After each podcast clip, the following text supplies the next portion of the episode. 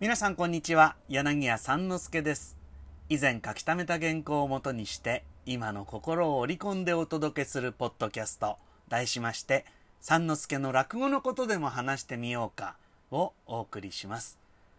落語全般の様々なキーワードをもとにお話しいたします。第13回目。今回は目黒のさんまですよ。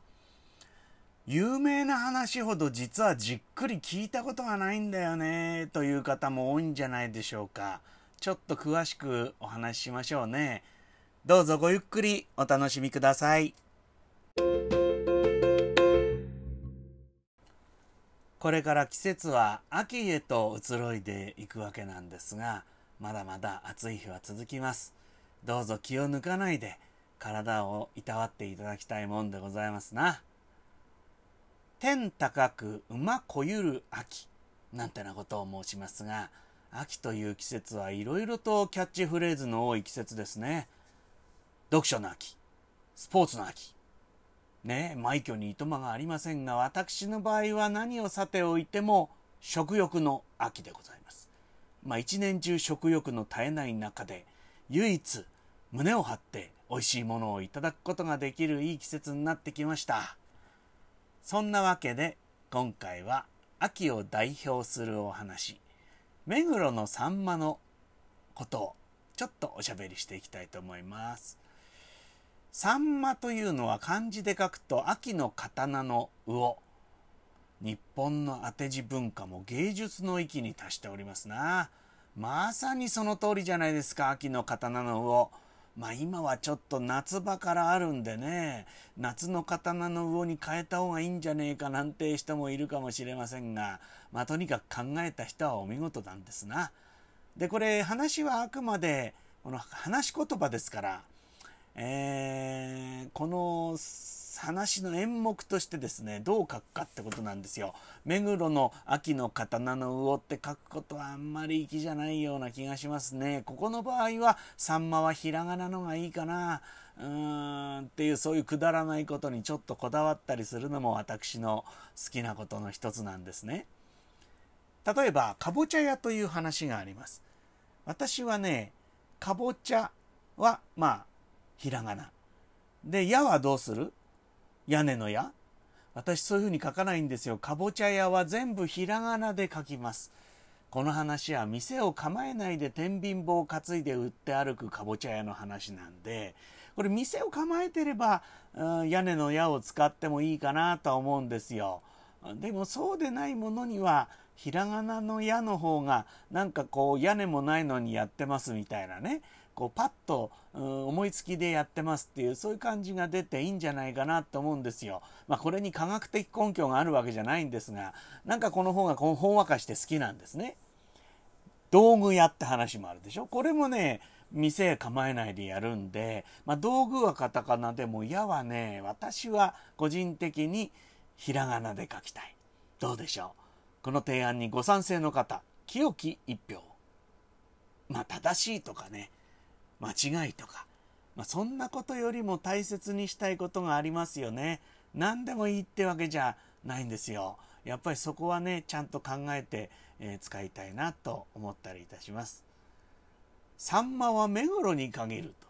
まあ、この話のオチでございますが、この言葉がまるで一般先行発売されたように一人歩きしてるんですね、この話は。ジュゲームもそうですよ。まあ有名な話ではありますけど実際にその話を隅から隅まで聞いたことありますか？知ってますか？となるとちょっと数が絞られるようですな。あどういうわけでサンマー目黒に限るというふうになるのかっていうことですよ。まあ、これはね実際に聞いていただくのが一番いいんですが、まあ、あらすじだったらインターネットで調べりゃすぐ分かっちゃうんでまあそのひと手間をかけて、まあ、本当は聞いていただくのが一番なんですけれどもね。江戸の落語というものは時として残酷なもので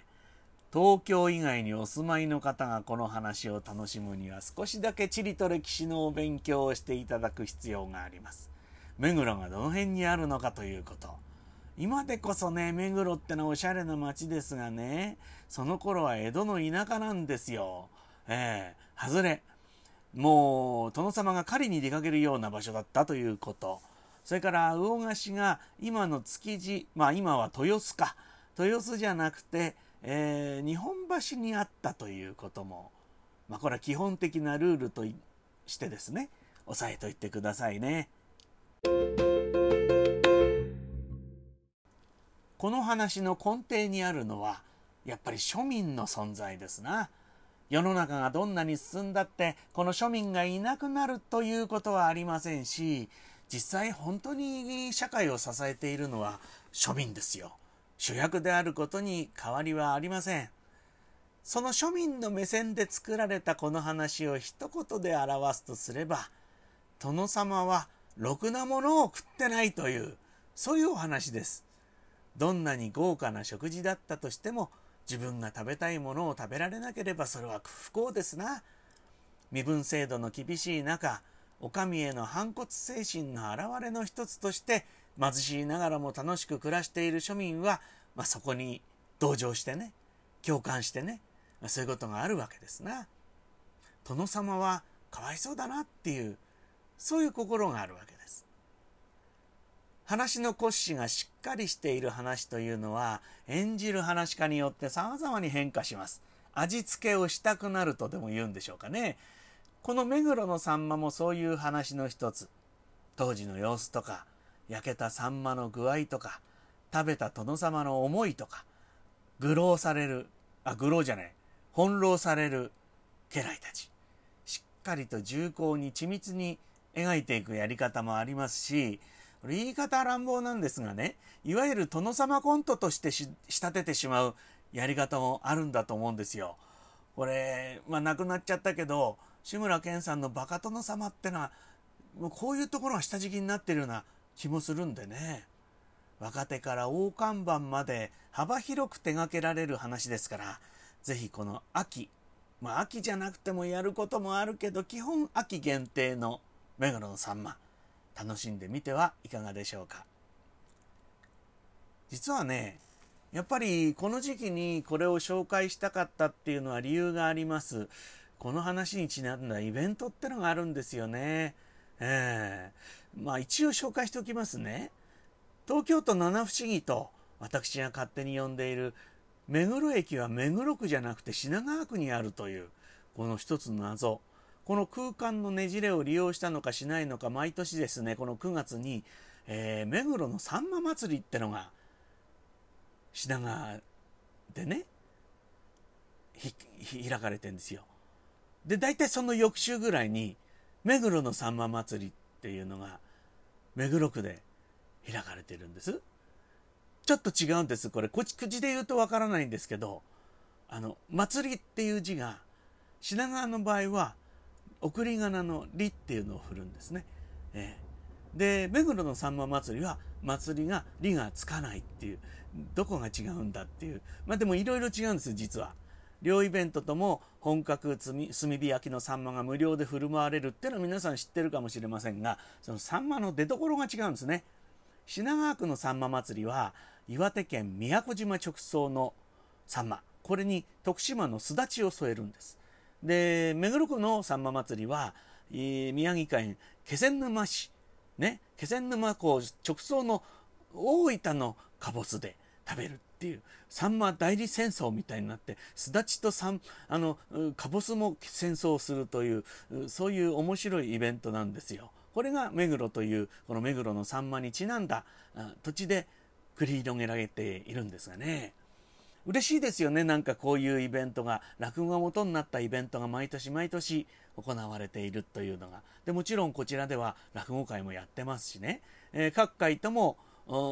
目黒のさんまは必ずやるみたいですよ。ねえー、今年はちょっとね、イベントができなくて中止になっちゃったみたいですけどね、来年はできるといいですな。殿様であるあなたが目黒区の祭りに行くのか、品川区の祭りに行くのか、もうお好み次第でございます。今日はなんかあれだね、えー、字で書いた方が分かりやすいっていう、そういう回になりましたがね。まあ、次回はちょっと話題を変えて、どうしよう。手拭いのお話でもしましょうかね。いかがでしたでしょうか？このポッドキャストは毎回キーワードを変えながら、だいたい週1回、不定期に更新していく予定でございます。次回もどうぞお楽しみに。